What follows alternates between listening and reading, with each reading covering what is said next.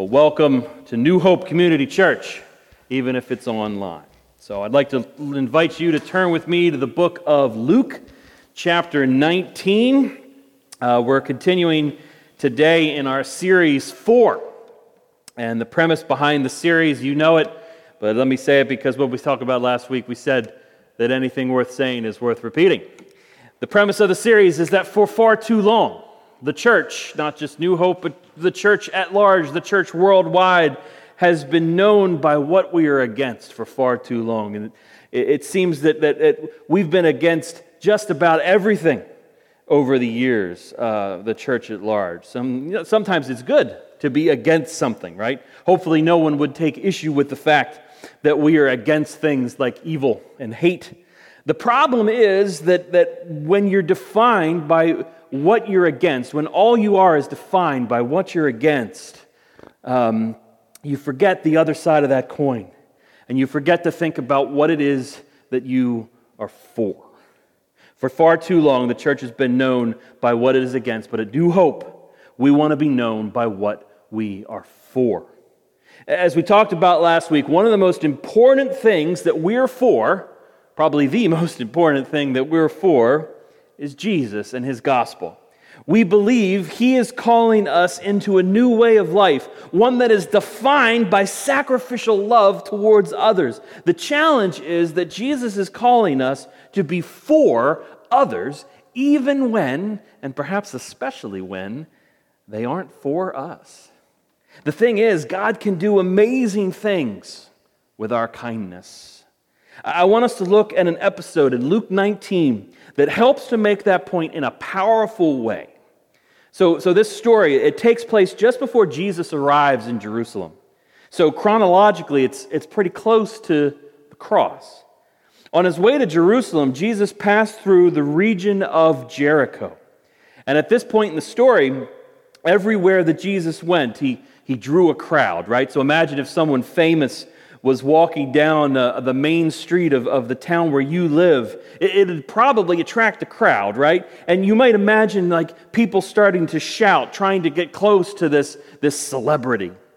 Well, well, in the town, there was a man named Zacchaeus uh, who was also interested in seeing Jesus. Actually, Luke tells us that, that Zacchaeus, he, he didn't just want to see Jesus.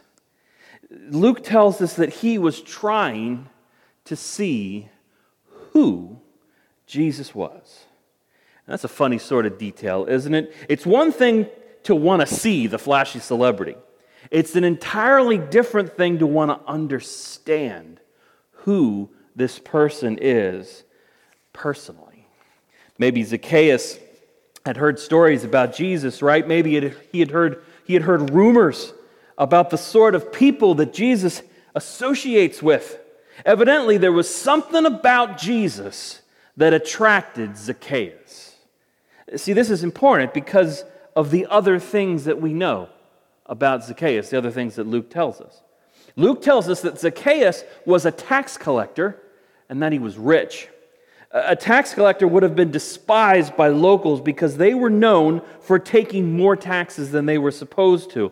And, there was nothing the locals could do about it because the tax collectors, well, they worked for the Roman Empire, which made them all the more despised. And to make matters worse, Zacchaeus was a chief tax collector, which meant that other tax collectors worked for him. So not only is it possible that Zacchaeus stole money from the poor, he made money from other tax collectors who also stole money from the poor. It is likely that Zacchaeus was one of the most despised people in Jericho. But Luke also gives us another detail about Zacchaeus. We're told that he was short. Most English translations put it this way. It is possible, for those of you who know Greek, it is possible that the reference is to him being young. Uh, perhaps, but regardless, uh, here we have a rich man who desperately wanted to find out more about Jesus, but had a hard time doing so because of the crowd that had gathered on the street. So, what did Zacchaeus do? He ran down the path ahead and he climbed the sycamore tree in order to get a good view of Jesus as he passed by at a safe distance from the crowd. Zacchaeus lived his life on the outs from his community. He didn't just climb the tree because he was short. Lots of people were short. If you had a known association with the Roman Empire, you could probably make your way through a crowd no matter how short you were. The problem was that the people didn't respect him, and he knew it. Sure, when it time, came time for them to pay him, he got his money. But he wasn't one of them. He was known as a traitor, and he certainly wasn't known as one of God's people. In fact, I don't want to read into the text, but the tree climbing tells me that it wasn't just possible that the community disrespected Zacchaeus. My guess is that Zacchaeus had lost all respect for himself. I imagine lots of sleepless nights in a house far too large for such a small man. Enter Jesus. The crowd was focused on Jesus, right? They didn't even see Zacchaeus climb the tree. They couldn't have cared less about this creepy little slime ball. He wasn't behind his tax booth, so why would the crowd care? The crowd must have been talking to Jesus. They must have, must have been asking him questions. They must have been asking him to heal them because word about Jesus at this point was spreading wide. Zacchaeus may have been despised, may have been a despised individual, but there was something about what he had heard about Jesus that made him think that, that maybe Jesus is different. Maybe, maybe Jesus could give him a benefit of the doubt. Maybe all wasn't lost, right? Maybe Jesus could give him a chance that the, that the crowd hadn't, a chance to be noble. Maybe Jesus Maybe Jesus was for him.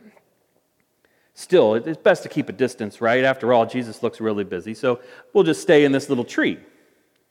So the text says when, when Jesus came to the place, he looked up. Imagine all these people talking to Jesus. Blah, blah, blah, blah, all this stuff's going on. And he comes to this street and just turns his head. Zacchaeus! he said to him, Hurry, come down here. I, I, I'll have to stay at your house today. So Zacchaeus hurried up. He came down and welcomed them with joy. I imagine like an initial moment of terror. He just said my name. Maybe he's talking to another Zacchaeus. No, he's looking this way. He can't be talking to me, though. Maybe there's another Zacchaeus in the street. No, he's looking at me. And, and now so is everybody else. Zacchaeus, hurry up, get down here. We're going to have lunch at your place. So, so they go back to Zacchaeus' house. And while they're on their way, the crowd, who moments ago were so eager to hang on every one of Jesus' words, were now murmuring, Ah, he's gone to spend time with a proper old sinner. Luke says they began to, to grumble, they began to murmur. A, a moment before, they were hanging on the words of the Master, but now they turned to gossip when they saw something that they didn't like. They, they didn't want to find out more. If it was today, maybe they just would have wanted to pull out their phones, start recording, right? I'm going to get this thing. Maybe I'm going to be the first one to put this thing up on social media and start sending out tweets. Look who Jesus spends his time with. But I love the fact that Jesus knew his name. That's really all we know, right? That the fact that Jesus affirmed him in the presence of the public enough to have lunch at his house. Jesus saw something in Zacchaeus that the crowd had given up on.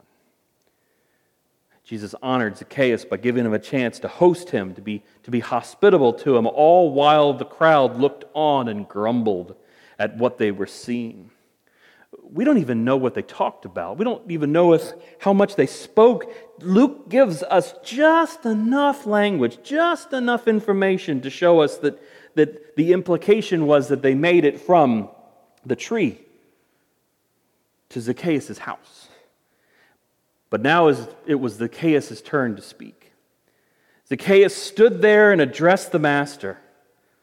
Look, master, he said, I'm giving half my property to the poor, and if I have defrauded anyone of anything, i am going to give it back to them four times over. Jesus looks at him and says, Today, Jesus said, salvation has come to this house because he too is a son of Abraham. You see, the Son of Man came to seek and save the lost. Things not to miss here. First of all, Jesus knew his name. Have you ever felt that way? You ever felt like God knew your name? Sometimes when uh, people start to follow God in earnest, they describe their faith like that. When people become a Christian, they, they describe their faith like that. I feel like God, for the first time, I feel like He knew my name. I think that's a great way to put it. God knows my name. He is omniscient, He knows all, and He knows who I am. He knows who He created me to be, and He knows about the ways I've rebelled against His righteousness. I think of one of the most powerful truths about Jesus is that Jesus, you know, He looks us in the eye and He sees everything. He sees the deepest, darkest secrets of our lives, and He sees it with absolute clarity. He even sees the dark corners of our soul that even we don't see. Friends, I mean, I, I know it's hard, but just for a moment, I want you to bring to mind the worst thing that you've ever done. You don't have to share it with anybody. I'm not going to tell you to share it with a person on the couch. I just want you to think about it. I want you to bring to mind when I ask you, what is the worst thing that you've ever done? What comes to mind? The thing that you've done that you hope that no one ever finds out about. The hard truth is that even we don't fully understand the consequences of our actions. How the pain that we've inflicted on another human being caused future pain to become manifest in lives of people that we don't even know. Betrayal, adultery, greed, envy, the objectification of another human being. All of, them, all of it has consequences. And those who are hurt often end up hurting others. It's been said that hurt people hurt people. Zacchaeus was not only carrying around guilt, he was carrying around shame.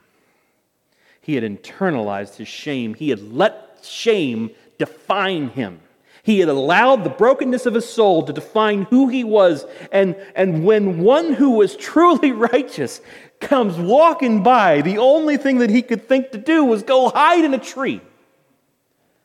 Friends, I got to ask is that you this morning? Are you going to run and hide it in the tree? Are you listening to my words right now and thinking about how you have allowed shame to define you? So often, as a, as a pastor, I hear people, they make jokes. They make jokes about how they, they couldn't possibly come to church. They couldn't possibly come to New Hope because they're afraid that they'd burst into flames as soon as they walk in the door. Ah.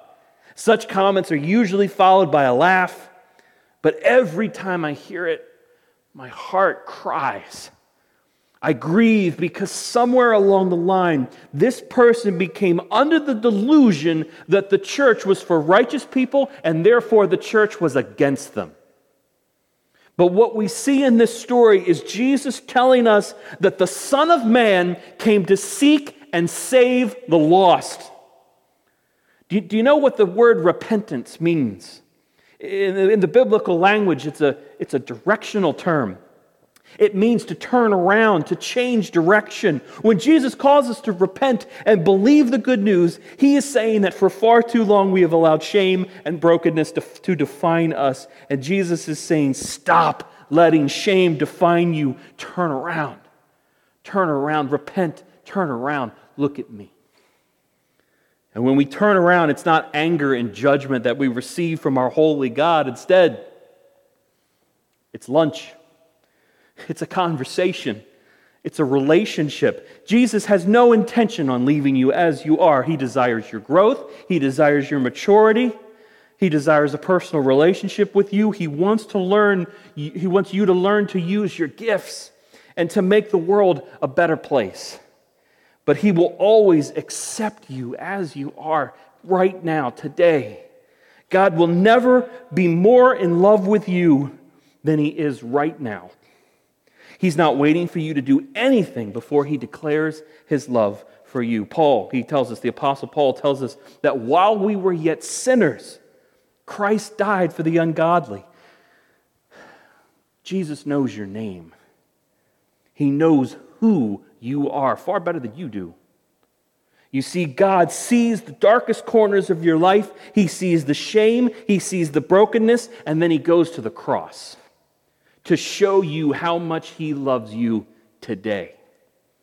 I wonder if there's anyone watching this who, who wants to declare, who wants to say that no longer do they want their life to be defined by sin and brokenness. Instead, we want our lives, you want your life to be defined by, by new creation by a fresh start, one that lives into the person you were created to be instead of the one instead of a cheap imitation. That's the other thing not to miss about the story. It's that God shows us the way forward. Maybe like Zacchaeus, you don't even need to be lectured about what that means. you know. Zacchaeus gives half his money to the poor and decides to pay back those that he's defrauded four times over. Did you notice Jesus didn't ask him to do that? Zacchaeus simply responded to the radical, reckless love, the radical generosity and grace that he had received from Jesus by showing it to others. Repentance, turning around and walking in the direction of God, it includes amends. When we walk away from shame and brokenness, we're walking towards faith, hope, and love, and that's going to mean making the appropriate amends to the people that you've hurt. At least it's going to mean starting fresh and, and living your life in a way that is supportive of others, even if it costs you something. I'm not saying that you shouldn't take care of yourself and love yourself. Zacchaeus' situation probably was considerably reduced, but but he was going to be just fine. No, I'm saying that, that we should seek to live out that, that golden rule. Love others the way that you would want to be loved. For Zacchaeus, making amends um, cost a lot of money, but for, for you and me, maybe, maybe it's just swallowing our pride. You know, maybe it's, maybe it's an apology that you've been stubborn about. I'm not going to give them an apology. I know I, what I did was wrong, but I, I'm not, I'm not going to say I'm sorry. Who needs to hear the words, I'm sorry, come out of your mouth? I was wrong. And here are the steps that I'm going to take so that it doesn't happen again. Jesus shows us repeatedly that the way of life is the way of love, acceptance, and forgiveness. And then once we've done the hard work, he then is calling us to do the outrageously courageous thing of moving on. When Jesus left Zacchaeus, he didn't tell him to sit there and think about what he's done, sit there and dwell on what he had done to those people in Jericho. No.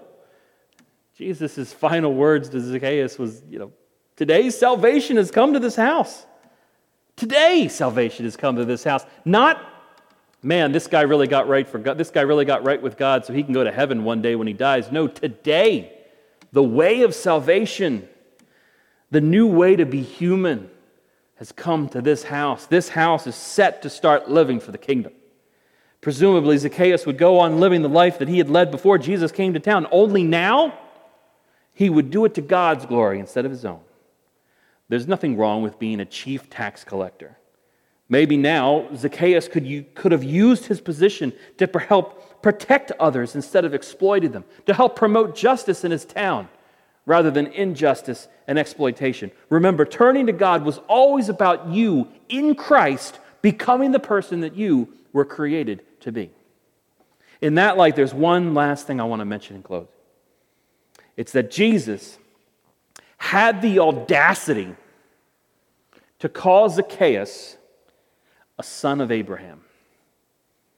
Zacchaeus was Jewish, but his collusion with the empire certainly had put him on the outs from his community.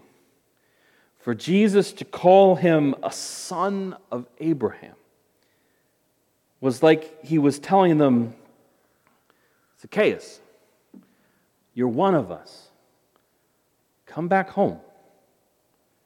To call him a son of Abraham, that, that's to hearken back to the original covenant, right?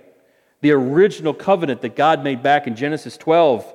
The original covenant with Abraham, the one that, that, that promised Abraham, that God promised Abraham that, that through him, that through Abraham's family, he was going to bless the entire world.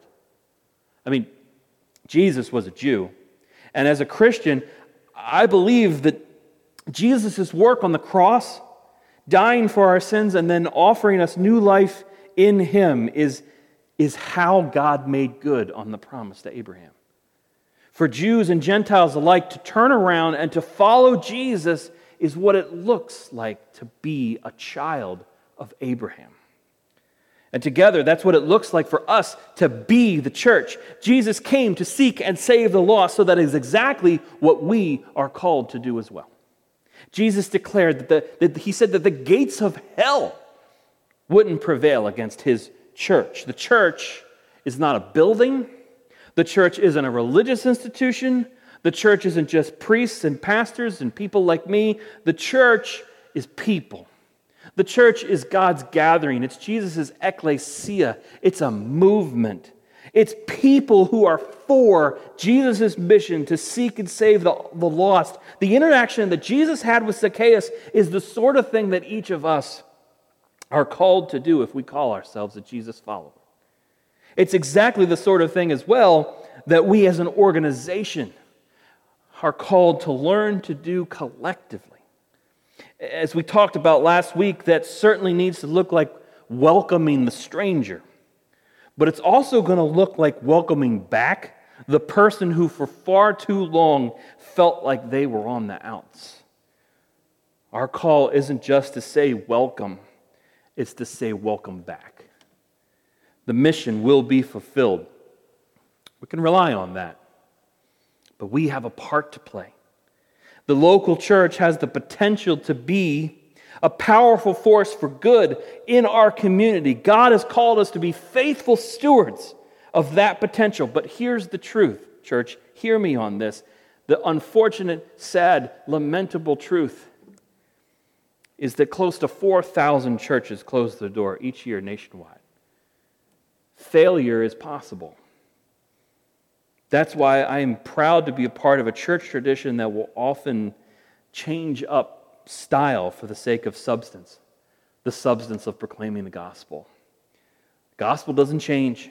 The good news that Jesus is on the throne is the same news that the church has been proclaiming for 2,000 years. And I will do anything as a pastor, from contemporary music to live streaming our worship service, in order to continue to proclaim that message with clarity. More on that in weeks to come. In closing, though, I really mean it this time, I'd like to go back just to the personal aspect for a moment. That idea that when, when God calls you out of the tree, He calls you to lunch, He calls you to a conversation. Where are you in the story? Maybe for you, for far too long, you have allowed shame and brokenness to define who you are. And if that's you, may today be the first day you look to see you, you look to see Jesus and you see him look you in the eye and you hear him say your name and you get out of the tree. We're having lunch at your place today. It'll be the first day of the rest of your life. If that's you today, I, I would just encourage you tell somebody. For others, maybe, maybe you've already had an experience like that years ago, and, and maybe you've fallen into the habit of keep, you keep going back to the tree. Maybe today Jesus is saying, hey, come down. You, you don't have to live like that anymore. You don't have to live like that anymore. I have come Jesus said, that you might have life, that you might have life to the fullest. I have come to set you free. Make amends, ask forgiveness, pay back what you owe. But you don't have to live a life of shame for one more moment. Shame is not what defines you. I define you, says Jesus. And in me, I say, You are righteous. You are far too precious to let shame weigh you down because God has so much that He wants to do with your life.